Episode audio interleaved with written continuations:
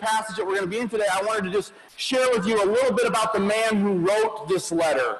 In case you don't know, it was written by the, the man, the Apostle Paul. He's the man who gives us the most letters in the New Testament. And apart from his disciple Luke, who gives us his Gospel of Luke and the book of Acts, he wrote most of the New Testament. So those two men together were used by the Spirit to write a majority of what we have in our New Testament. The Apostle Paul, though, was not always the Apostle Paul. Right? And not only was he not always the Apostle Paul, it was not always good for him. Like, his life was not rosy after he came to Christ. Before he came to Christ, he was known as Saul. And he actually was a persecutor of the church. He said that I was the Pharisee of Pharisees. I was out destroying the people that called themselves the way, because they weren't Christians yet. And he was he would actually hold the coats of the people that were stoning the first Christians. And on his way to persecute a bunch of Christians, Jesus, who had already ascended to heaven, shows up to him in a vision that nobody else can see and converts him into a Christian. And then he is sent away for a while so that he can sort of simmer in the Spirit, and Jesus, most likely, through his Spirit, disciples him into becoming the Apostle Paul. But after he became the Apostle Paul, it wasn't like his life was rosy. In fact, in one of his letters in Second Corinthians, I'm just giving you a taste of it, it actually talks about how while he was on these, he went on three missionary journeys where his whole goal was to make disciples and plant churches, on three journeys that he went in the known world at that time. And he made disciples like Timothy and Titus, like Demas and some others that we'll see today. And he planted churches in places like Philippi and Colossae and Thessalonica, places like Ephesus, places like Galatia. That's where we get the letters. But guys, on those journeys, as he's making disciples and planting those churches, fairly early in, it was probably in the middle of his second journey, he this is already what had happened to him for being on mission for Christ.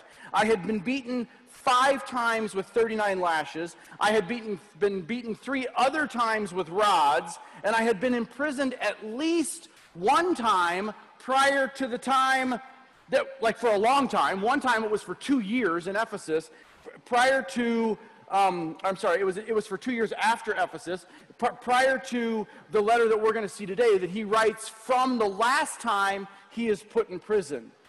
So this last, this is the second time he's going to be in prison, and he knows his execution is imminent. He knows he has been, he was imprisoned, they let him out under house arrest for a while, and now they've called him back into jail, and he knows that his time is short. And so I, I say that because it's important for us to know that the, the words we're reading are not, are not written by some man who went, man, I came to Jesus and my life was comfortable. Right? And yet we look at this man and we go, I, to have the faith of Paul, to be used by God like Paul was. But we don't get that without what I just shared. The reason Paul was who he was is because of what happened to him as he was on mission for Christ. So if you, if you want to read, I'm just going to read the whole passage. Actually, part of, Um, I'm going to read even a part of it that I didn't have you guys read. If I can turn there myself as I talk. I'm like Emma, apparently I can't do two things at once. But we're going to spend the next two weeks, taught before we start, we're going to start into Jonah, Lord willing, here pretty soon. But we're going to spend the next two weeks as we launch into our fall season talking about the mission that Christ has us on, individually and corporately. And today what we're specifically looking at is the makings and markings of a disciple maker. And there's no better person to look at than Paul for all the reasons I just mentioned. So look at first, or look at Second Timothy chapter four, and I'm going to start in verse one. I solemnly charge you in the presence of God and in Christ Jesus, who is the judge of the living and the dead, and at his appearing in his kingdom. Preach the word.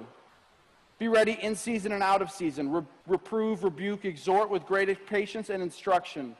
For the time will come when we will, when they will not endure sound doctrine, but wanting to have their ears tickled, they will accumulate for themselves teachers in accordance with their own desires. I've taught on Second Timothy before, so I'm not going to spend a lot of time, even as we go through this passage in more detail. Uh, there's so much here. You can go back and listen to those Second Timothy messages.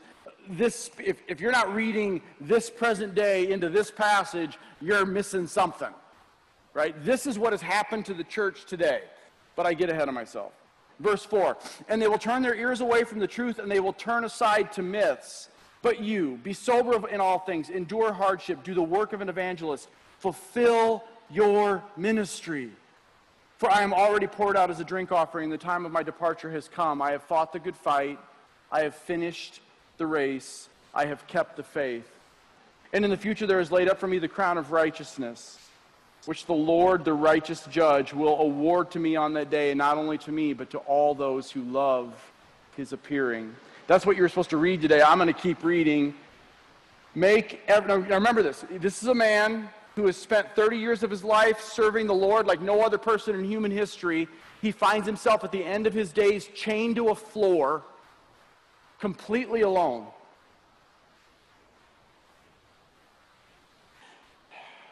Make every effort to come to me soon.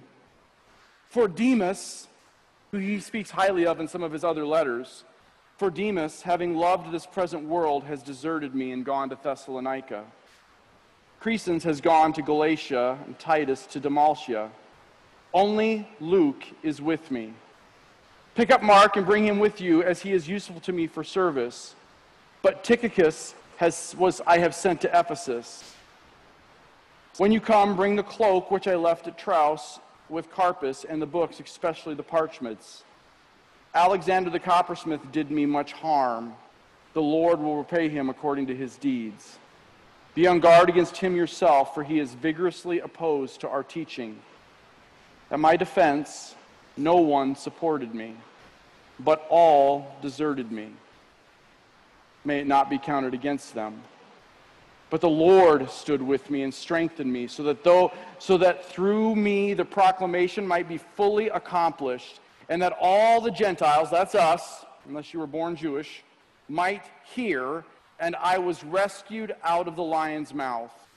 The Lord will rescue me from every evil deed, and will bring safe, bring me safely to his heavenly kingdom. To him be the glory forever and ever. Amen. Because do you see what he's saying? Like, like Paul knew in the midst of this difficult time, he knew that he was going to be healed. Right? We pray for healing here. We've seen healing happen, even here during our prayer time. But ultimately, that's not the healing that, that Paul's talking about. And ultimately, if you're in Christ, you're going to be healed. Right? We had a sweet sister whose, whose sister went to be with the Lord a couple days ago. She's in Christ. She's healed. We might pray for healing, and the person might still die. That doesn't necessarily mean, that doesn't mean that they weren't healed. It means if they're in Christ, they were healed perfectly, right? And they're praising the Lord now. But today we're going to ask the question. So we're going to look at, specifically look at this passage, asking this question: how is your life marked by your being a disciple maker? In other words, do you have the makings and the markings of a disciple maker based on what Scripture tells us? Based on what it looks like. And the path through the passage, we're going to break it up. It's just two points. One is making your life stand for the truth. That's the first four verses that we're going to look at. And then we're going to look at making your mar- um, marked by a life that is living for something bigger. And that's the last four verses we're going to look at. So let's look at the first four verses again. Making your life stand for something. So I'm going to read them again because they're worth it. It says, I solemnly charge you in the presence of God and in Christ Jesus, who is the judge of the living and the dead, and by his appearing and his kingdom. So this is Paul talking to his disciple Timothy. Preach the word. Be ready in season and out of season. Reprove, rebuke, exhort with great patience and instruction.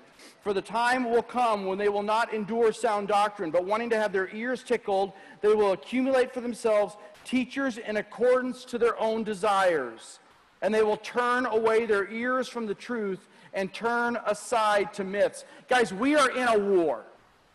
We are in, a, just so you know, we're, if you don't know it already, and, and COVID didn't start the war. And oh, by the way, the war is not against the people that are on your Facebook account or your Twitter feed or your Snapchat, whatever, or Instagram. Your war is not against the national media. The war is not against the Democrats or the Republicans. The war is not against the person sitting next to you. The war is against the enemy, Satan, and it is, it is a war that has always been fought for the Word of God. Always. How does Satan come to them in the garden?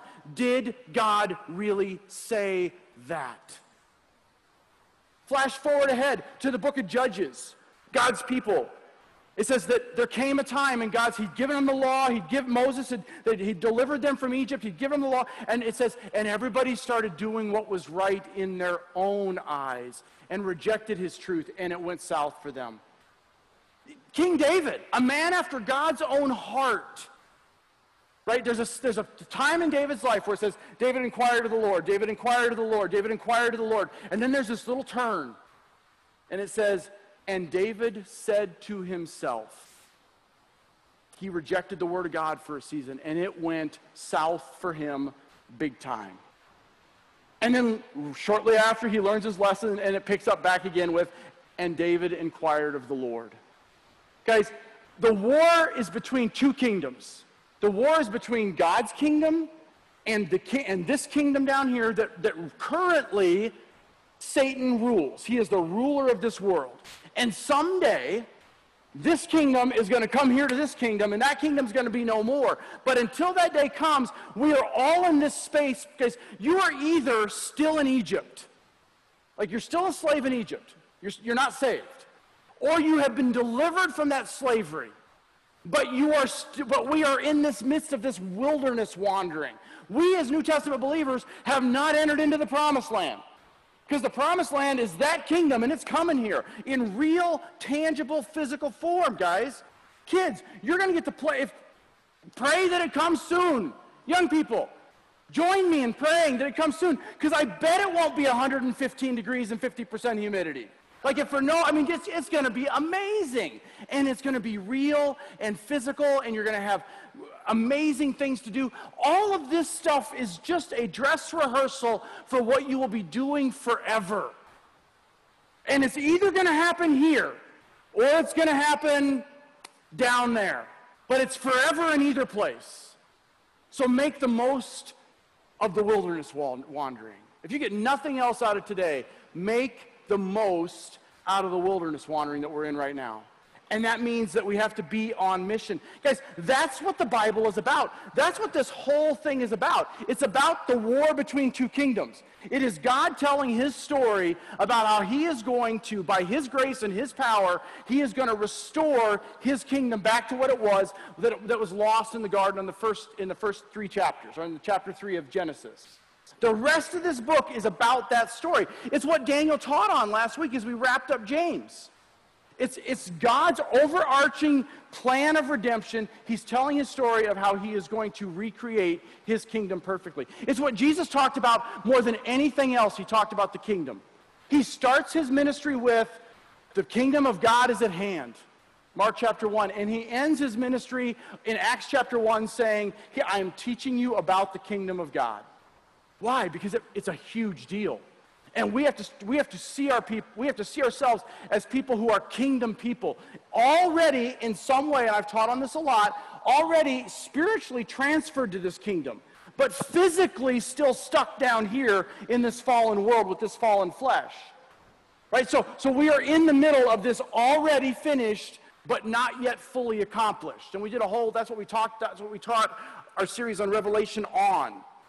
Guys, even what we were in in James, those fifteen gut punches about how to live this life down here, they were really all about how to live this life down here, because we're really supposed to be up here. And it's hard living down here when, when you've already been partially transferred. And that's really what James was talking about. But, but, but know that, that the battle ultimately is about the Word of God. Right? The, the, the prophets of old, guys, the, even the, even the, the, the Think, think about this. Elijah, the, one of the first prophets of God, what does he come on the scene and say? How long, before he calls fire down on, on, on Mount Carmel, if you know the story, it's in First Kings eighteen. Before, what is he, he, looks at, he looks at God's people. It's him against four hundred prophets of Baal, and he says, and, he says, and, and um, Brian taught on it a couple weeks ago, and he says, how long will you waver between two opinions? What two opinions is he talking about? God's word or what the world has to say? He's like, how long are you going to waver between these two opinions? If God is your God, follow him. And fire comes down and consumes the offering and the prophets of Baal. And even Hosea, who was one of the later prophets, talks about how my people perish for lack of knowledge. What knowledge? Knowledge of the Word of God.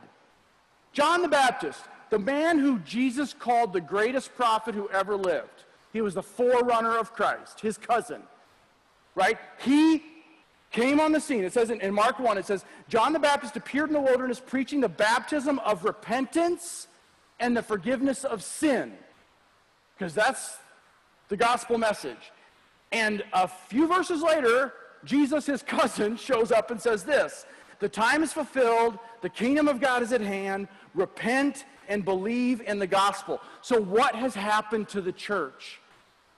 Guys, because remember, what we're here to talk about today is how are, how are we, individually and corporately, living the mission? What has happened that we have, as a church, in America, in the West, and, and in the world, how have we gotten to this place? How did we get to this place of just such lukewarm Christianity? And the answer is because we got busy about building our own kingdom. The church got busy building its own kingdom.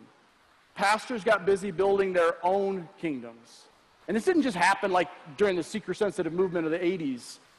This happened like back in the sixteen, seventeen, eighteen hundreds. Right? We have to get back to the business of seeing his kingdom come, his will be done. Right? This is not about Cornerstone Church. This is not, this is about seeing his kingdom. And, and guys, this This is as close, right now, Sunday gathering is as close to his kingdom as we're going to get down here. That's why we gather. We don't gather and invite other people into this gathering to build our numbers so Cornerstone gets bigger. We invite people in to go, do you want to see what it looks like when God's kingdom people gather? Come see.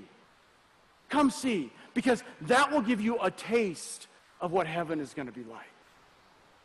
If we're doing it for his glory and not for ours. We also stopped preaching sin and judgment and hell. And we also stopped preaching saved by grace through faith alone. So we either stopped preaching judgment altogether, or we said, well, well we're, we're going to keep preaching judgment, but, that, but we're also going to preach works. You got to do some stuff to get saved. And then what that has created in, and I'm not just talking about like Catholicism or, or like those works-based religions. I'm talking about in the Bible Belt. What the Bible Belt created, that's the South, you know, where everybody went to church all the time, right, up until fairly recently. What the Bible Belt created were a bunch of people that were just moral deists. They looked around and they said, as long as I'm not watching these movies, smoking this stuff, saying those words, I'm in. Because at least I'm better than that dude. And if one of us is going down and one of us is going up, it's got to be me. Right? That's not in here. You are saved by grace through faith in Christ alone. And Daniel did a great job of laying that out. Guys, keep your finger. Well, oh, you don't have to keep your finger there. We won't, we'll be back there in a little bit. Turn to John fourteen. It is worth seeing why, how, how we got here. Guys, we... We got, we got here because we stopped talking about the truth of who Christ really is and what Christ has really done. He, and it also drives us back to why we got to be in the Word. He is the truth. And in the, in the first, cha- I mean, John, you're in John fourteen, in the first chapter of John, right, it says, in the beginning was the Word, the Word was with God, and the Word was God. He was in the beginning with God. The Word, Jesus, was with God in the beginning. And then in verse fourteen of chapter one, it says, and the Word, Jesus, became flesh, the, the incarnate Christ, and walked among us. Now, that same Jesus is now talking to his disciples in John fourteen, and he says this. Don't, he's, he's about to go to the cross. He knows it. He says, don't let your hearts be troubled. Believe in God. Believe also in me. In my Father's house there are many dwelling places. If it were not so, I would have told you. For I go to prepare a place for you. If I go to prepare a place for you, I will come again and receive you to myself. That where I am, there you will be also. And you know the way I am going. And Thomas looks at him and says, Lord, we don't know where you're going. How do we know the way? Guys, understand, Thomas is freaking out at this point. Like, we read that and go, ah, oh, poor Thomas. You should have had a clue. You sound a lot like Peter there, right? Thomas is freaking out. He's like, well, wait a minute, you're leaving us? But guys, let's be honest. Isn't that a little bit of what we feel like right now? Wait a minute, you left us, Jesus? You, you ascended, and you left us down here in this mess. But one, we know if you keep reading in chapter fourteen and chapter sixteen of John, did he leave us alone? No. He sent, he says, it's good that I go, because I'm going to send my Spirit. So we're not alone, right? But, but why are we living in such fear? Right? And, and it was prayed about, it was talked about during the prayer time. Why are we living in such, guys, I, these are just some statistics I looked up on the, on the C D C's website. Look, look, check this out. Cases of anxiety issues have jumped three hundred seventy percent since January. Cases of depression issues have jumped three hundred ninety-four percent since January. Cases of those considering self-harm are, ju- are, are increasing by twenty-four thousand a month since January. For those twenty-five years of age and younger, our youth, guys, it breaks my heart. Like, like the, the damage that is being done right now to the youth in this country because of what's going on, because of what the enemy has created in this country, will not be seen for decades if the Lord tarries. And it is horrendous. We haven't even begun to sniff it yet. And, and I, I, I'm way behind already, and so I could, I could get off on some just hor- horrible things that are happening to youth in our country right now. But, but even just aside from that, just not being able to gather with their friends, not being able to go to school, not being able to play sports. Do all those things sound trivial? Sure, but when the alternative is I'm going to sit at home on a device by myself in my house, the enemy is ravaging our youth.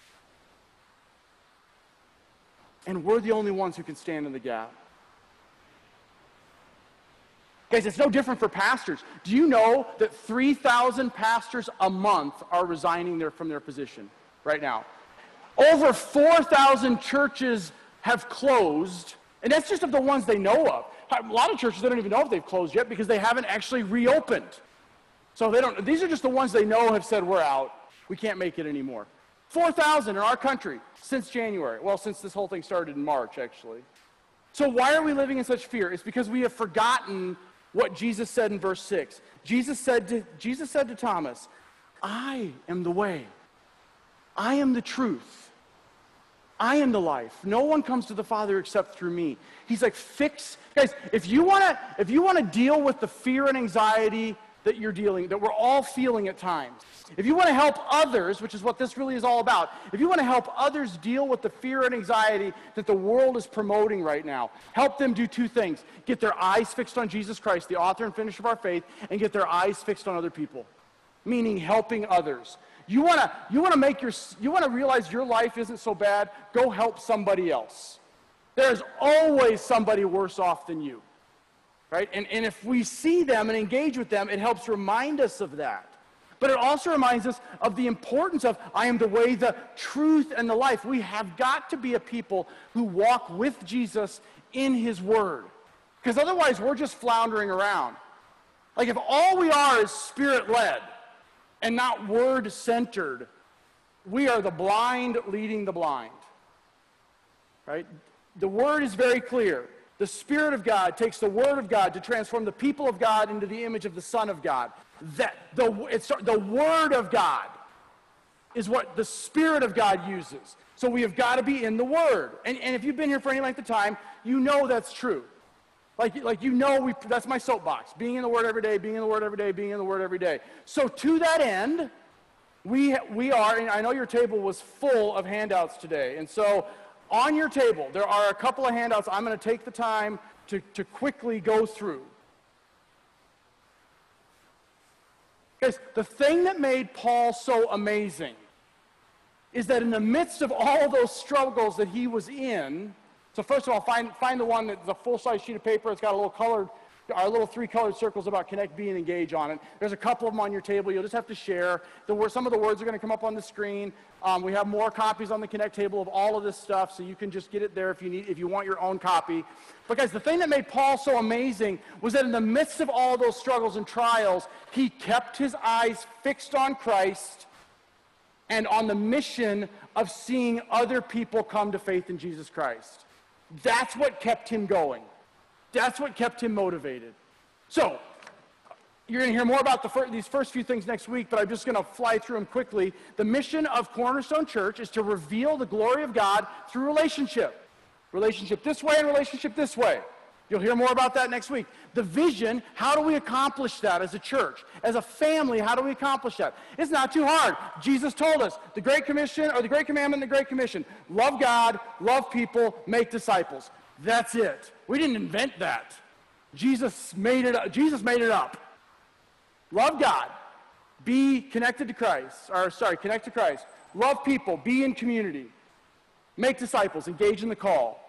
Our values. We believe God's primary way that he does this, that he fulfills the mission and helps us achieve loving God, loving people, making disciples, is first and foremost the Word of God, and second, the church.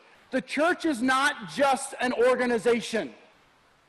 And you're going to hear, again, you'll hear more about this part next week. The church is a supernatural, spirit-connected entity. Guys, there's something that happens here in this gathering that cannot happen outside of the gathering of God's people. It can't. It can't. You cannot fully fulfill the mission Christ has called us to without being connected to a body of believers. It's just, it's in the Bible. You can talk to me about it later, but we're going to turn to Scripture because it's there. And we all know people who, right now, who are professing faith in Christ.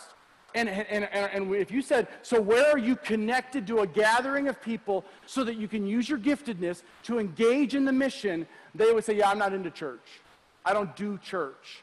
And I would tell them this, don't tell me you love Jesus and hate his bride. Right? Don't tell me you like me and hate Carrie. I, those two things don't work.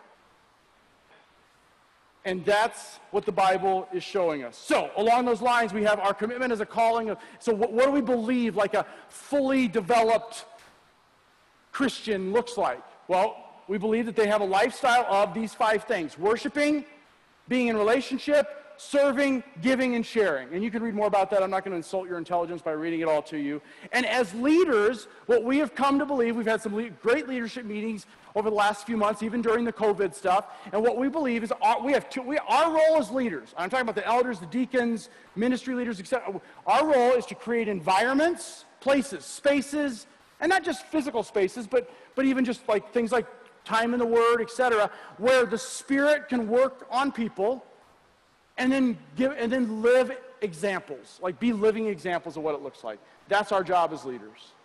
Right? So how do we do that? Like what's what's our goal? And Daniel did a really good job last week of laying out for the for the fall season what we're going to do is we're going to walk with we, here's what we believe. To be on mission for Christ, we have to walk with Christ. What better place to walk with Christ than in one of the Gospels? And since we already did the Gospel of John a couple years ago, and a couple years before that we did the Gospel of Mark, I just said, let's do the Gospel of Matthew. So what I did was I took the Gospel of Matthew, and th- these are on your table as well. I think there's four of them on each table.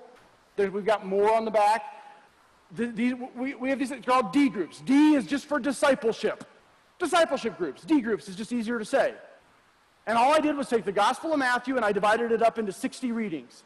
So you have five readings a week. I also added, for those of us that are like me, that don't, that like having a day off completely messes me up because I, I, I'm such a rhythmic person. I need that rhythm of life. So I added a psalm on a Saturday if you want to do it. And then I added what we're going to be teaching through, Lord willing, on Sundays, through Jonah and First Thessalonians. But but the bulk of this little brochure, this little this is this is our curriculum for the fall season, from now through December. And it's the Gospel of Matthew. So what are we doing? We're, we want to be a people that walk with Christ. We want to see what he did. How better to see what he did than in one of the Gospels? So we're just going to read a little bit of each Gospel every day, or of, of um, a little bit of the Gospel of Matthew every day. Sometimes it's twenty verses. Sometimes it's one. Like one verse for your daily reading that day. All right? And then you're just going to meditate on it.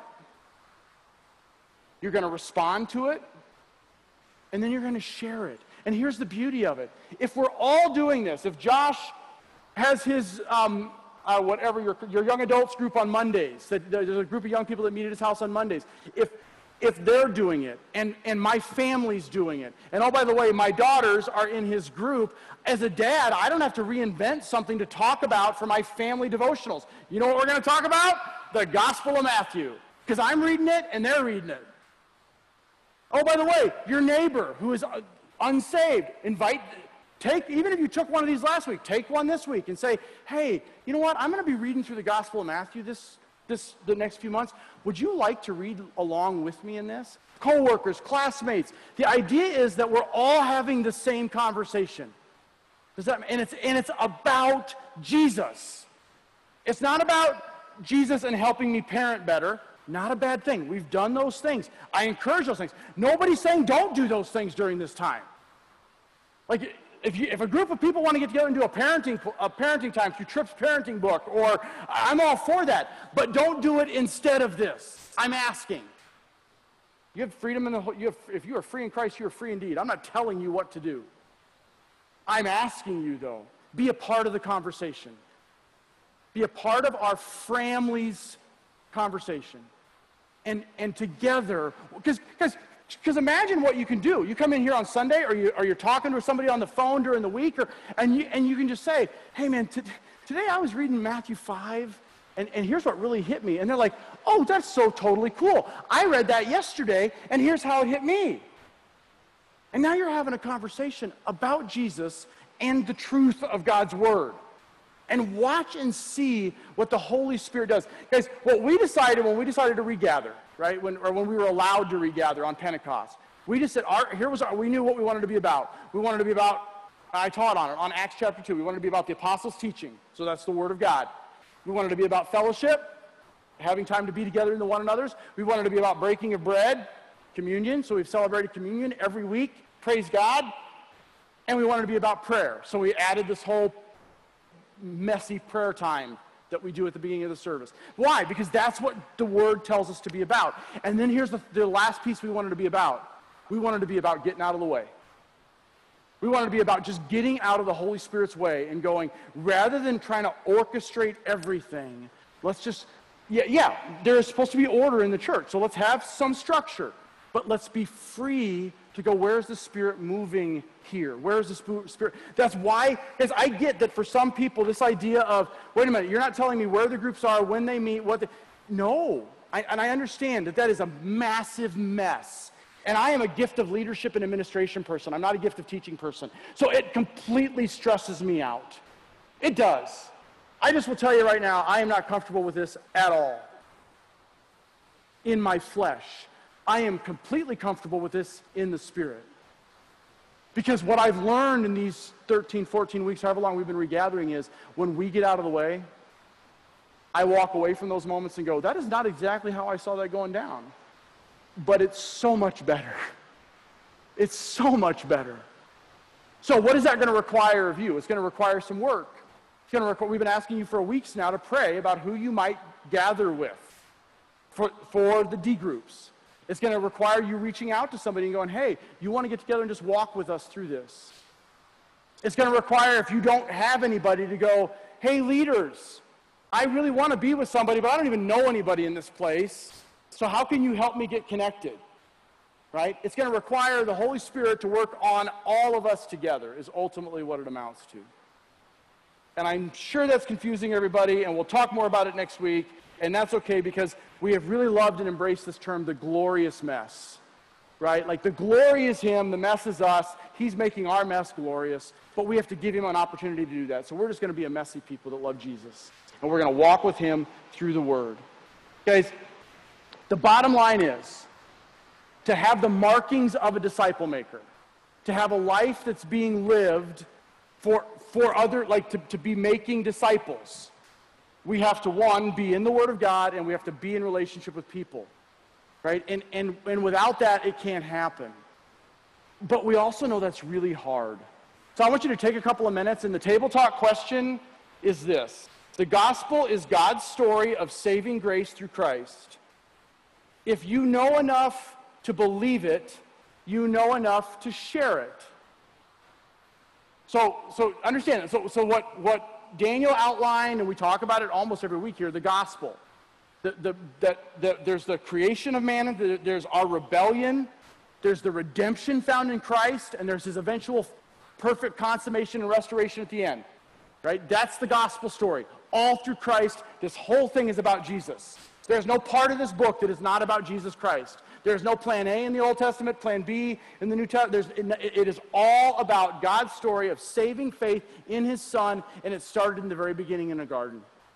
Right? That's the gospel. If you know that much, you know enough to tell somebody else about that. But it's hard. Explicitly no. It's hard.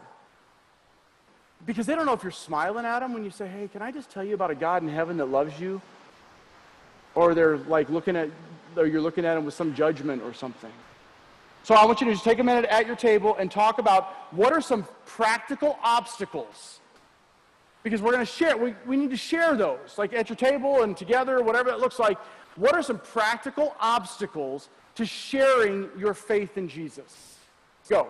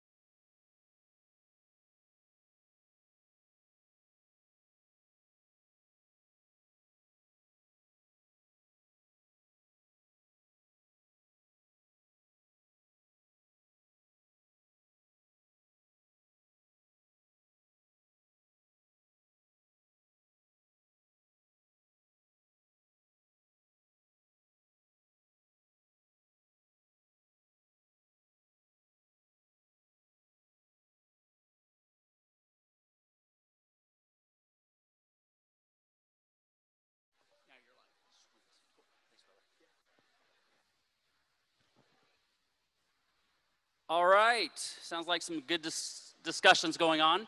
So to that end of that question, uh, you know enough to believe.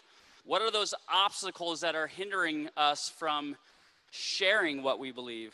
Uh, who wants to kind of share from their table? Anyone have a something they want to share that was kind of a theme or an overriding theme that they heard? Anyone?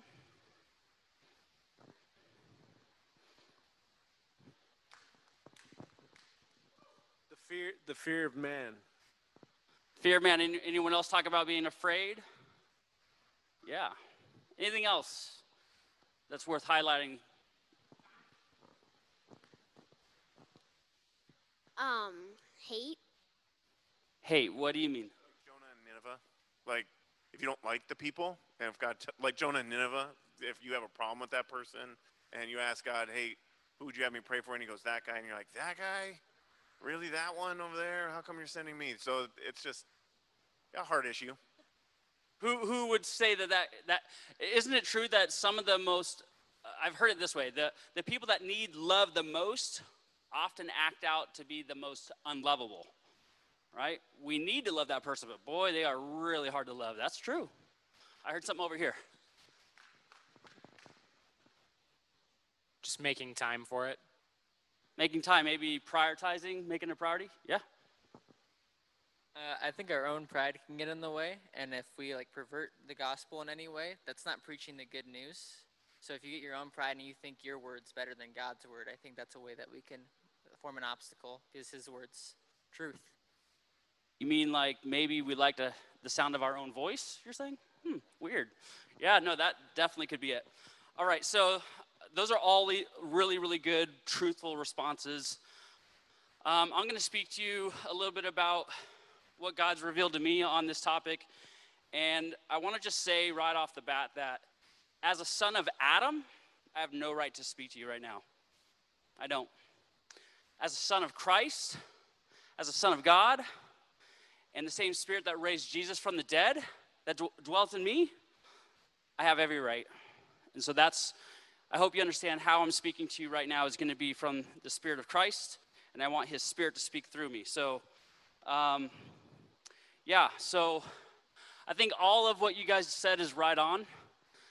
I'm going to I'm going to say what God showed me a number of years ago here in America uh, about this topic was really quite intriguing, because what it was was that we compartmentalize our lives. Hey, I'm going on a missions trip. You know, and then I'm going to go be Jesus to these people. But when I go to the gas station, I'm just me. I'm just fueling up my car. But I met some people who challenged me on that. And they're like, what if you were a missionary? What if you changed your mindset? And you say, you know what, I'm going to the gas station and I'm going to go be Jesus there. And you, and you, and you looked and you prayed to God for appointments everywhere you went. And that totally revolutionized this whole thing for me. Like, wait, I'm, I'm a missionary here in America? What? And so that, that was a game changer for me. And so I'll just kind of describe some of the things that, that's played out for me in our family. Um, but first, I just want to get into, I have a note here. Where did I put it? Um... I want to describe what, what the Bible says a little bit more and just kind of go, come in alignment with what Doug was spelling out through the Spirit. Um, in the book of Acts, we see several spots. There's like six different spots where followers are known as followers of the way. And so one verse that, that highlights this out of, out of those six is Acts twenty-four, verse fourteen. And it says, however, I admit that I worship the God of our fathers as a follower of the way, which they call a sect. Okay? So Jesus in, in John fourteen, six, He says, I am the way, the truth, and the life, right? No one comes to the Father except through me. And we are followers of the way. So I want to play a little thing, like imagine for a second that Jesus is launching an organization, right? Just pretend for a second that, that he was launching a, this new organization. He's the C E O, and he's going to cast the vision, and you're all the new employees, and so this is training, right? And he's going to cast the vision. what would the mission statement be? And, you know, Doug really highlighted like what this church's mission statement is, and all of it's spot on correct. It's, it's exactly it. But the Lord, the whole, I was, I was asking the Lord, like, well, what, what do you want me to say? And so, um, and I have it here. If you ever have the privilege to look at my notes, it looks crazy. Just so you know, it's like very chaotic. But somehow it makes sense and it works, okay? Um, so if we look at when Jesus started his ministry, we got to turn to Luke chapter four.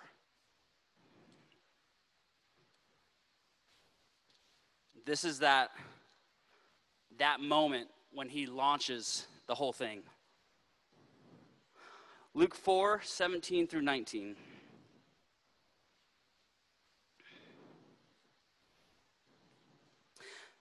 So he's he's in he's in the synagogue. And he steps forward to the podium, right? And he's about to cast the vision statement. It says, the scroll of the prophet Isaiah was, hand, was handed to him. Unrolling it, he found the place where it was written. The Spirit of the Lord is upon me, because he has anointed me to preach the good news to the poor. He has set me to proclaim freedom to the prisoners and to recover sight for the blind, to release the oppressed, to proclaim the year of the Lord's favor. And then it says, and then he, he rolled it up, he gave it back to them, he closed it. There's still, that, that was like in the middle of a sentence, by the way. He just stopped at a comma, which is crazy. That's a whole nother study. But, but he just cast a vision of what the way is going to look like. And we are followers of the way. And so I would challenge you guys to meditate on this. Like, what does it look like to be a follower of the way? It should look something like this. We're following him. We don't get to just choose what this thing looks like. He's the C E O. He's the king. And so um, going back now to what the Lord showed me is we just don't really have a good working model of what it looks like in our culture, right? We just, the, the model we have is go to church on Sundays and then we compartmentalize. But what if we had a model that looked like, hey, I'm going to take Jesus to the gas station with me. I'm going to take Jesus to the firehouse with me, or to the police department. And some of you guys, I'm totally preaching to the choir, and I, and I could actually just, you know, learn a ton from you. So I'm just casting a vision of what it could look like. Another way that we could really b- take advantage of the moments that the Lord gives us every single day. Um, because the reality is, is we don't have an unlimited supply of time. We don't have an unlimited supply of opportunities. And so there's a specific call to action that um, I want to take us to. And um, I got to get back to that page because I put this post-it on that page. There's kind of three things. Um, Riley, my daughter, would you come up here, please? I want, I want you to help me with this one.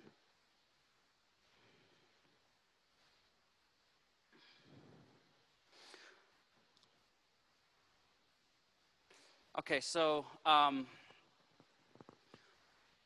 so I have a question that the Lord gave me a few months ago. It's, uh, it's kind of early when COVID was rolling out, and so um, it's neat because I see um, that question's birthed in our kids, and so I just want to share about what happened last night. We, where did we go last night for a, a treat? To Cold Stone. Cold Stone. So this is now an advertisement for Cold Stone Creamery. You're, you must go there later today. Right? All right, and so we were checking out. We were just about done, right? And then um, did you feel like the Holy Spirit led you to say something? Okay, would you share with them what you said? I told the lady who was handing me ice cream that Jesus loved her. Praise God. Good job. Thank you. So, oh, Riley, one more thing. How old are you? I'm twelve. So simple, even a twelve-year-old could do it. So th- this question, this vision that I have in my heart is, uh, and what we've been asking at the gas station or at the grocery store or whenever the Lord presents an opportunity. I've been asking this, and I say, excuse me, am I the first person today to tell you that Jesus loves you? And one hundred percent of the time, I've been the absolute first person to say that to the person. And the dream and the goal for me would be, what if we started saying that so much that they're like, no, actually, someone just said that an hour ago. That would be sweet. So if you like that, it's so simple, even a twelve-year-old can do it. You guys, just get over the fear, get over what it is that's holding you back. Take it, it's not a debatable thing. It's not going to cause an argument. It never has gotten into a debate for me, not even once. It's so cool because it's just a question. Am I the first person today to tell you that Jesus loves you? There's no debating that. It's a yes or no. And they got to hear Jesus loves them. So that's that's one call to action. Call to action number two. Oh, I forgot this on the table. Yeah, thanks. Hey, Isaac, will you bring that up? Call to action number two. If you wanted to go like, okay, I'm a missionary in America, then here's the next call to action. The church has Bibles. We'll give these to you for free. We even have made an insert that you can fold in half and then put it at the Gospel of John. And so you So the step, the next step would be is, hey, if I gave you a free Bible, would you read twenty-one chapters of it? Would you read the Gospel of John? This is yours totally free. If I give it to you, would you? But if, they, if they're not willing to, to read it, then I don't give it to them. So all the hard work's been done. My challenge for you, the call to action is, is take us up on this. The Bibles are free. The inserts are done. And it's super cool to know that the Word of God is going out, and we can hear responses. The, the website's at the bottom of this thing. So it's not like we're just letting it out there and we never hear back, okay? Challenge number three, call to action number three. Um, what, it, what could you do with COVID and all the things that are going on in this world right now that are restricting us from interacting with people? How is a way that we can get around the mask and the social distancing? And I would venture to say, uh, who will join me for Fishing for Men on Facebook? Okay? You can digitally fish for people on Facebook, and I do it almost every day. I'm fishing for people. And send them private messages and get into conversations and fish for people and act like you don't have every opportunity or every single day or every moment left on this planet. Act like there's, I kind of imagine this shot clock above a, a basketball hoop, and it's counting down. And, and that's the motivator that I have. That's that's one of the motivators I have. I, I, I see Bible prophecy being fulfilled. You guys, we're not promised ten years from now or fifty years from now or one hundred years from now. What we are promised is we can use our voice today. So guys, use your voice. It's powerful. It's a great opportunity. Um, those are my call to actions. And I'm going to introduce one more thing because you guys have been just loaded with resources. On your tables, look to the center. There is a Who is Jesus uh, sheet. So if you look at that, my question to you is, if God gave you a disciple, would you be ready to disciple them? And so to that, to that end, being a disciple maker, one of the things that God showed me early on is I really needed to know who Jesus was. Um, it's not the entirety of what we need to do to be a disciple maker, but I would I'd venture to say that it is the starting point. If you don't know who the right Jesus is, there's a lot of people out there will tell you their version of Jesus, and, and it's not the one that is in this Bible. And so this document um, is designed for you to have a quick reference for you to know who Jesus is. And if you look at it, it has different topics. Uh, And I'm not going to go through this with you. I'm just going to kind of spell it out, right? Um, the first one is I am. And like one of the most powerful things, people say, oh, Jesus never declared himself to be God. Wrong. He's one hundred percent God, one hundred percent man. Uh, the voice that, that spoke to Moses in the burning bush said, I am. Tell the children of Israel that I am sent you to me, to them, right? And then in John eight, fifty-eight and fifty-nine, Jesus says, before Abraham existed, I am. Totally, totally declared himself to be God, and the Jews knew it. That's why they wanted to stone him. Um, so he, it, it shows him as the I am. It shows him as the Alpha and the Omega. It shows him as uh, worship God alone. Um, you know, you, um, some people want to pretend that Jesus is an angel. He's not. Uh, angels don't accept worship. Jesus did accept worship. So it's all laid out there. The power to forgive sins. Jesus is the Word. and then there's some salvation scripture. So it's just a resource. What we have done is, for a number of years, we've just taped these on the inside of our Bibles. So if you feel so led to do that, you totally can. It's just a resource. It's just a help. It's just a way for you to be prepared to be able to make disciples. Um, so to that end, that's, that's my time. I'm going to just uh, close this out in prayer.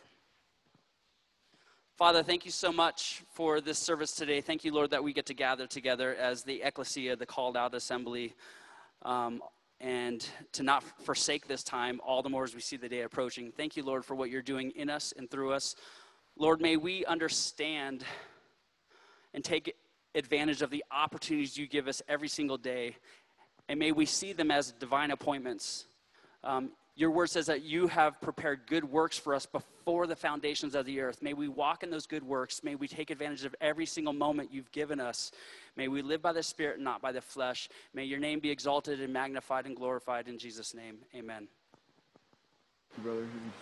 Thank you, brother. Yeah, I, I think I shared this story a little bit before, but if you don't know Scott, and, and I would encourage you, like, all we're trying to do during this, these few weeks and in the weeks coming, even as we start into Jonah, Lord willing, um, in a couple of weeks, is put resources in your hand to help us as a people just share Christ with a world that's going to hell. And and if you don't know Scott, like like few men I know, he has a passion for sharing Jesus with people. I've shared the story briefly.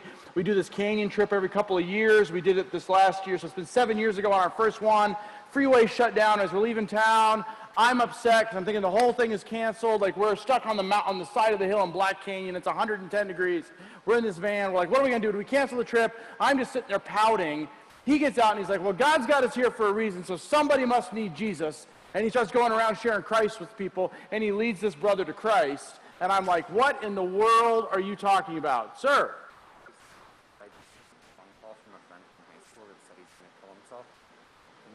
Absolutely. What's his name? Nick. Nick. So Taylor just received a phone call from a friend um, who said he's going to commit suicide. So we're going to lift um, Nick up, Nick, right? Nick up to the throne of grace. Father, I just come to you right now. Um, first, I want to thank you for Taylor and his, and his first flinches. Let's pray. Um, and Lord, it's because prayer is powerful, that we have an audience with the King. Um, Lord, that that you tell us that, that our prayers are sweet incense to you, even prayers of desperate pleas. So Lord, I want to pray right now for Nick. God, I want to pray in the name of Jesus Christ uh, that, that you would command your angels right now concerning him, to guard him even from himself. Lord, that, that, that there would be an amazing testimony to tell, that we would see Nick someday walk in these doors and say that, that what started my journey with Jesus was this cry for, de- for desperate help. Lord, there is no heart that is beyond your reach. There is no situation that is beyond your control. Lord, I pray that you would do a mighty work in Nick's life. Lord, I want to pray specifically for Taylor, um, for Farron, for those who have an opportunity to speak words of grace and truth, words of life into this brother. Lord, I pray um, that you would save him. God, save him from him. Lord, and I pray this, believing you can and, be- and believing you will. And I pray this in Jesus' name. Amen. Thank, thank you, you. Brother. Yeah, thank you. Thank you very much, Taylor, for that. That, um, yeah, there is nothing better to be doing with our time than that. So keep Nick in your prayers. And Um, so, we're going to go into communion with my last point, so it goes quickly, um, but it says, how, so we're, the question we're looking at today is, how is your life marked by you being a disciple maker? And the first thing was talking about how is our, is our, are we, are we making our life stand for the truth? Preach the word. Are we standing on the word of God? Are we, are we remembering that Christ is the word of God? And the last thing is marked by living for something bigger. And it's the last four verses of the passage that you read this morning in your daily readings. It just says this. But you, I'm in verse five of Second Timothy four, but you, be sober in all things, endure hardship, do the work of an evangelist, what Scott just shared, fulfill your ministry. For I am already poured out as a drink offering, and the time of my departure has come. I have fought the good fight. I have finished the course. I have kept the faith. In the future, there is laid up for me the crown of righteousness, which the Lord, the righteous judge, will award to me on that day. and not only to me, but also to all those who love his appearing. Guys, do you remember where Paul was when he wrote that? Chained to a floor, by himself, feeling like he was deserted by all, and, and yet he never wavered in his belief that what, what God started in him, he was going to finish. And that what was laid up for him in heaven was a, was a crown of righteousness that he couldn't even comprehend. Right? The part of the problem in our culture today, part of why we're not living for something bigger, and, and it's what I confessed, even in why I don't share my faith more, is our gospel has been a, has become a gospel about comfort. Personal, our, and what I mean is our life, our life of living out the gospel has become a gospel of comfort. Comfort is an idol in America. And you say, well, wait a minute, I don't feel very comfortable. I've been through some hard times. I've been, my life is crazy busy. It's not exactly what I had dreamed or planned. Guys, don't confuse busyness and burden with being on God's mission. Right? We can be really busy and burdened and stressed out and not feel comfortable and be far from following God's mission, because what we're doing is we're, we're trying, we're pursuing comfort in ways that are creating the burden and the busyness. What we've got to get back to is just the simplicity of sitting at the feet of Christ. And so that's why, back to the D group stuff, that's why that's why on your tables there is um, a there are a couple of copies of a booklet that's called the Mark's um, I'm sorry, it's called the Master Plan of Multiplication. It's a little booklet I put together. It has a little introduction to each section talking about how do we walk along with Jesus. How do we To, to use Scott's idea of, like, what was Jesus's model for his organization? Well, we have some books on the back table. They're called, and this, this, this booklet that I made is based on a book. It was written sixty years ago by Robert Coleman. It's called The Master Plan of Evangelism. And what it does is it just walks through, how did Jesus make disciples? And why did it matter so much to him?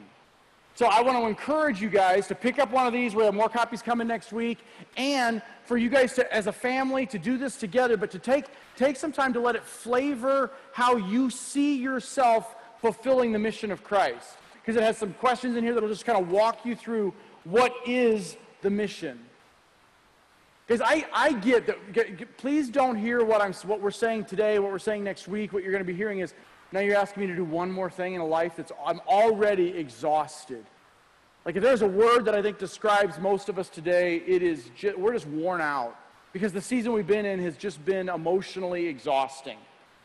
Don't see this as one more thing to do. Ask yourself the question, how can I make Christ the focus of what I'm already doing? Right? That's what, what it looks like to live on mission for Christ. Right? Hebrews chapter twelve starts out with, therefore, since we have such a great cloud of witnesses surrounding us, meaning all of these people who were on mission for God, how let's lay aside the sin that so easily entangles us, the busyness, the burdens, the self-comfort that we're trying to fulfill. Let's lay that aside and let's run with endurance the race that is set before us, fixing our eyes on Jesus, the author and the finisher of our faith, who for the joy set before him, endu- enduring the shame. Guys, if he was willing to endure the shame of potentially, we don't know, but being naked on a cross, crucified in front of his mom, and he knew it was coming, and he did it anyway. If he's willing to do that, why am I not willing to share Christ with the guy at a gas station because I'm afraid of what he's going to think of me? Fixing our eyes on Jesus. That's what we have to be doing. Guys, we are all being discipled and discipling people. We don't even know it. Everybody in this room is being discipled by someone or something. The question is, what are you fixing your eyes on? Because what you're fixing your eyes on is what you're being discipled by. What is at the finish line of your race? Who is at the finish line of the race that the Lord has set before you? Right? As the music team comes up and Um, the people that are serving communion take the trays around to the table, and they can start doing that now. Guys, remember, we are, this is a story God is telling. We are all in the story. We are all somewhere between a slave in Egypt or a wilderness wandering on our way to the promised land. Like, what, who's at the center of your story? Is it you? Is it your family? Like we, we can we can pursue unhealthy things even when we're pursuing good stuff. Pro- provision and protection for my family is not a bad thing. But if I put it in front of Christ, my family has now become an idol. We need to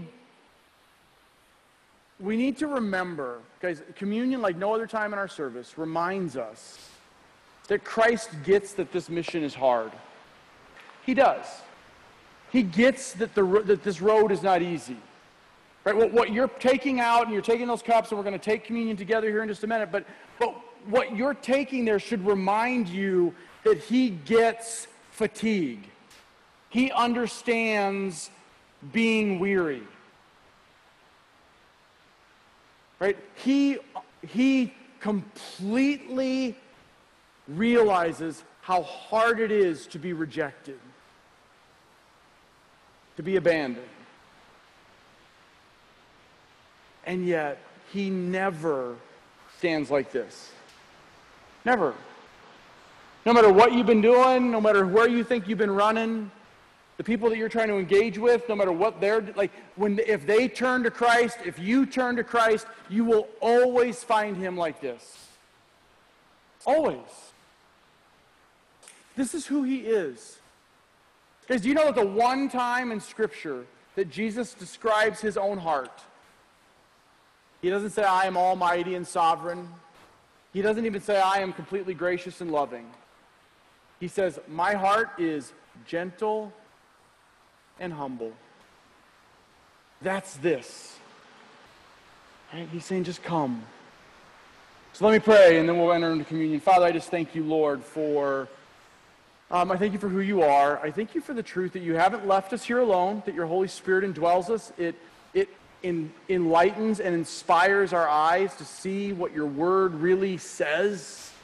I thank you for the truth that your cross proves the sufficiency of your grace, and it does so because you rose again. So, Lord, as we respond to you in song and in in and in hang, and taking our junk to the cross and in communion, Lord, I pr- I want to pray that, that that we would remember that you always respond to us. In Jesus' name, amen.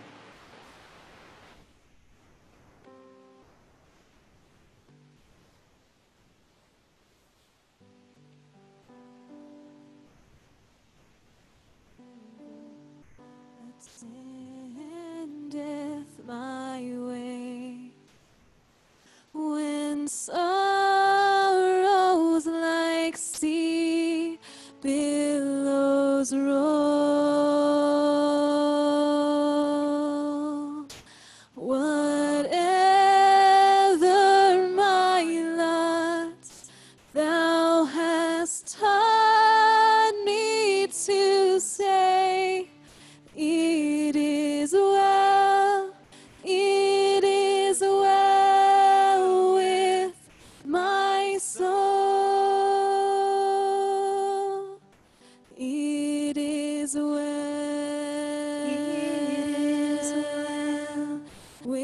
My soul, with my soul, it is well, it is well with my soul.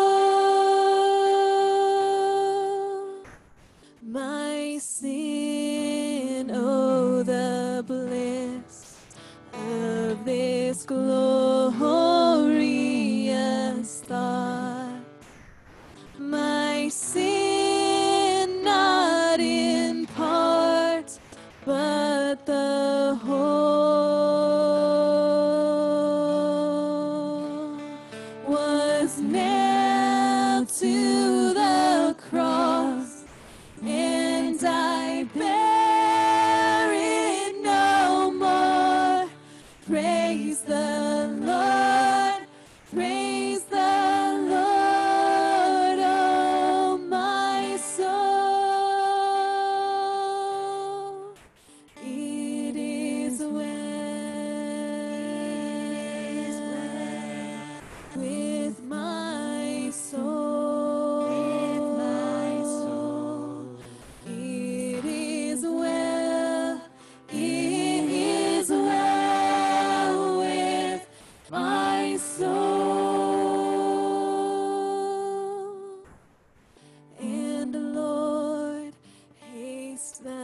day when my face shall be sight, the clouds be rolled back as a scroll. The trump shall resound and the Lord shall descend. Blessed hope, blessed rest of my soul. It is well with my soul. It is well. It is well with my soul.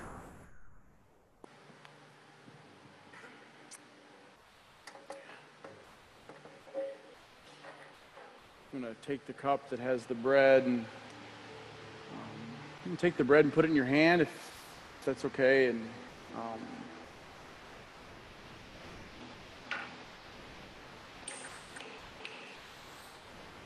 you might be sitting here today and, and you're thinking to yourself, yeah, but Doug, you just don't get it. Like, you don't get how worn out I am. You don't get how alone I feel, even in a house full of people. You don't get how much I've been hurt by people. Like, why would I risk that? I don't have to get it, right? Because he does. Because when he was nailed to a cross, for the one time in his eternal existence, he cried out to his Father, "My God, my God, why have you forsaken me?" And he gets what, whatever you're feeling, he gets it. And he let himself be broken to prove it. So take his body, broken for you.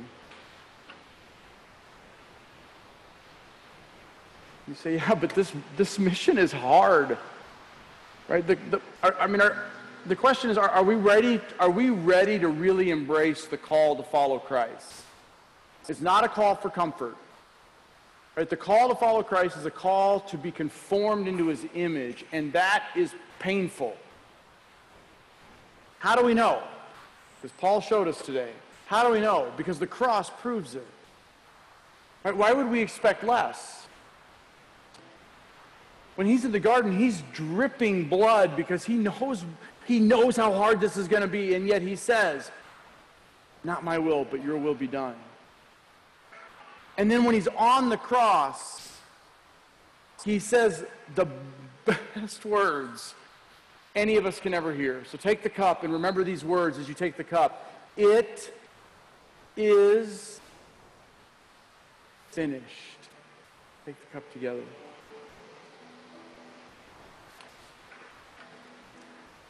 So, Lord, we thank you for the sweetness of that grace. We thank you that as followers of Jesus Christ, we have just partaken of what grace lived like. It's a life given. It's a body broken. It is blood shed. It is scars on your hands and feet. Why?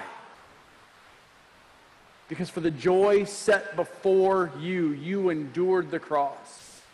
But in that same joy is set before us as your people in Christ. So let us be supernaturally joy-filled. In Jesus' name, amen. Would you guys stand and join us in our last song?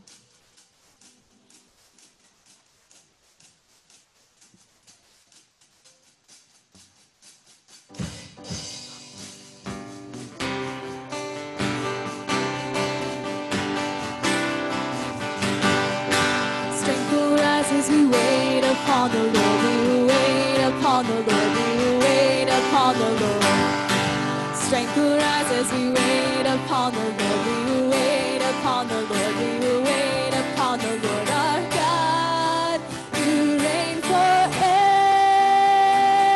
Our hope, our strong deliverer. You are the everlasting God, the everlasting God. You do not make you old, grow weary. You're the defender of the weak, and you comfort those in need. You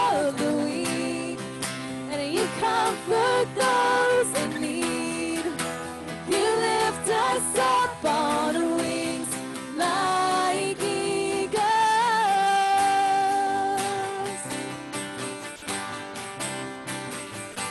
Strength will rise as we wait upon the Lord. We will wait upon the Lord. We will wait upon the Lord. Strength will rise as we wait upon the Lord. We will wait upon the Lord. We will wait upon the Lord. Our God, you reign forever. Our hope, our strong deliverer. You are the everlasting God, the everlasting God. You do not fade, you won't grow weary. You're the defender of the weak. You comfort those in need. You lift us up on wings like eagles. Couple reminders. We are still meeting here through the end of September, and we're going to be in need of a place uh, to just have the ability to have full control. So please be praying for that, that God would move to put a building like this on the land that we already own. Be sure you're, uh, you get your D group reading plan for our fall groups, and pray about how you who you want in a group that you can start uh, September seventh. Are you serving Jesus by serving his bride? We need help in the areas of like the video visual stuff. So if that's something that you're interested in, running the s- screen, I guess, and then setting up, we really need help in that stuff too. Um, let Jeff Abney or Dad Doug know.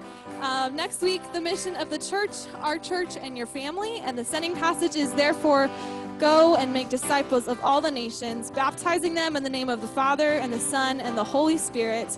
Teach these new disciples to obey all the commands I have given you, and be sure of this, I am with you always, even to the end of the age. Have a great week, you guys.